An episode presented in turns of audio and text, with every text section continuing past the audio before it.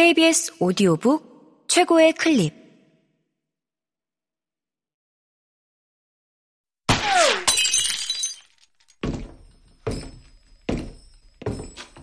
KBS 오디오북.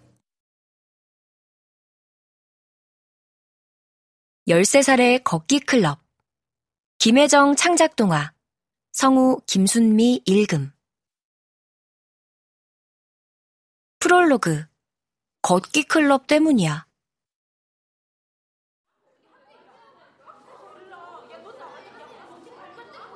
강은이가 학교에 오지 않은 지 일주일이 넘었다. 방과 후에 혜윤이 제이와 함께 강은이네 집으로 가기로 했다. 강은이와 연락이 되지 않으니 집 주소를 물어볼 수 없어서 대신 담임 선생님에게 물어봤다. 선생님은 강은이네 엄마와 통화하고 주소를 알려주었다. 하지만 우리는 강은이를 만나지 못했다. 아, 미안한데, 어쩌지? 강은이가 나오려고 하질 않아. 강은이네 엄마는 무척 미안해했다. 우리는 괜찮다고 말하고 꾸벅 인사를 한 후 돌아섰다. 왜 일이 이렇게까지 된 거지?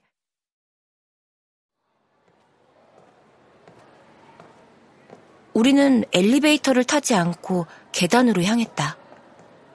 난 혜윤이와 제이를 따라 걸어 내려왔다. 10층에서 9층으로, 9층에서 8층으로 한 계단 한 계단 내려오며 생각했다. 만약 인터뷰에 응하지 않았더라면, 아니, 그 할머니를 만나지 않았더라면, 아니, 걷기 클럽을 하지 않았다면, 이런 일이 안 생겼을까? 나는 지난 3월을 떠올렸다. 1부 얼렁뚱땅 걷기 클럽 1. 꼭 해야 돼요. 점심시간. 나는 연구실에 있는 담임 선생님을 찾아가 물었다. 아까 4교시가 끝나기 전에 담임은 운동클럽을 신청하지 않은 사람이 어제 결석한 강은이와 나 두 명뿐이라며 점심시간까지 정하라고 했다. 어제 운동클럽 때문에 교실이 종일 떠들썩했다. 학교에 운동클럽이 생기는데 모두가 한 개 이상은 가입해야 했다. 배구, 농구, 축구, 필라테스, 테니스, 탁구, 배드민턴 클럽이 있고 새로운 클럽을 만들어도 된다고 했다. 담임의 말이 끝나자마자 아이들은 손을 들어 원하는 클럽을 말했다. 한 클럽에 참여할 수 있는 인원수가 정해져 있어서 인기가 많은 운동클럽은 서로 들겠다고 난리였다. 머리띠 시스터즈 다섯 명도 어제 필라테스 클럽을 두고 실랑이 했다. 머리띠 시스터즈는 색깔만 다른 형광색의 엄청 두꺼운 머리띠를 하고 다닌다. 분홍색, 빨간색, 주황색, 노란색, 초록색이 눈에 확 띄었다.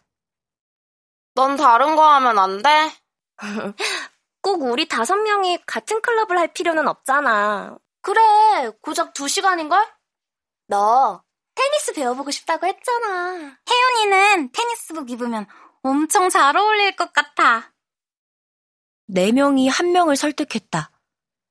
노란색 머리띠를 한 아이는 아무 말도 하지 않고 다른 아이들이 하는 말을 가만히 듣고 있었다. 운동클럽이 뭐라고 다들 난리람? 난 도무지 하고 싶은 게 없다. 사실 어떤 것도 하고 싶지 않다. 윤서도 아직 이 학교가 낯설지? 다들 그래. 그래서 운동클럽을 만들려는 거야.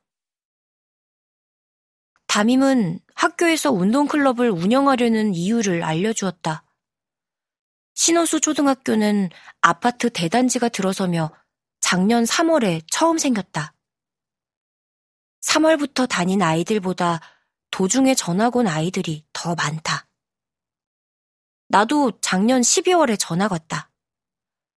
전학 오자마자 5학년이 끝났다. 이 학교에 다닌 날짜를 계산해보면 20일도 채 되지 않는다. 무조건 하나씩은 가입해야 해. 아, 귀찮아, 정말. 왜 다들 나한테 자꾸 뭘 하라는 걸까? 윤서야, 목요일에 혼자 교실에 남아있을 순 없잖아. 얼마나 쓸쓸하겠니? 귀가 번쩍 뛰었다. 혼자? 혼자 남을 수 있다고? 담임의 경고가 내겐 아주 매력적인 제안으로 들렸다. 어허, 그런 방법이 있었구나.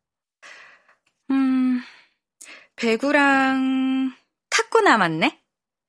윤서는 어떤 거 할래? 담임은 신청서에 내 이름 적을 준비를 했지만 어디에도 내 이름을 적고 싶지 않았다. 배구? 아니면 탁구? 수영요. 난 학교에 없는 수영장을 떠올렸다. 뭐? 수영할래요. 수영은 안 돼. 우리 학교에 수영장이 없잖아. 담임은 다른 클럽을 고르라고 했다. 테니스도 옆 중학교 가서 한다면서요. 거기 테니스장이 있으니까. 수영장도 구청 문화센터에는 있어요. 어제 선생님이 분명히 그러셨잖아요. 새로 만들어도 된다고요. 저는 수영하고 싶어요. 난 지지 않고 또박또박 말했다. 혹시 클럽 하기 싫어서 그래? 담임에게 전곡을 찔렸다. 뜨끔했다. 아니요. 난 담임과 눈을 마주치지 않기 위해 창밖을 바라봤다. 새로 만들려면 학교 안에서 클럽 활동을 할 수 있어야 해.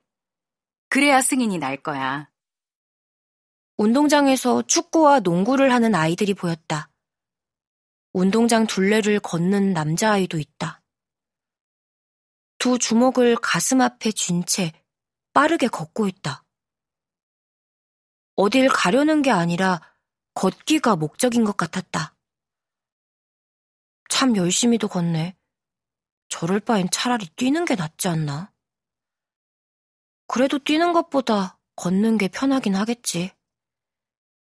남자아이가 코너를 돌더니 교무실 쪽으로 다가왔다. 어, 우리 반 아이다. 두껍고 큰 검은색 뿔테 안경을 쓰고 있어서 알아봤다. 이름이 공 뭐였는데, 이름 대신 공 아니면 볼이라고 불렸다. 걷기가 좋긴 하겠어요. 난 걷고 있는 아이를 바라보며 아무 생각 없이 말했다.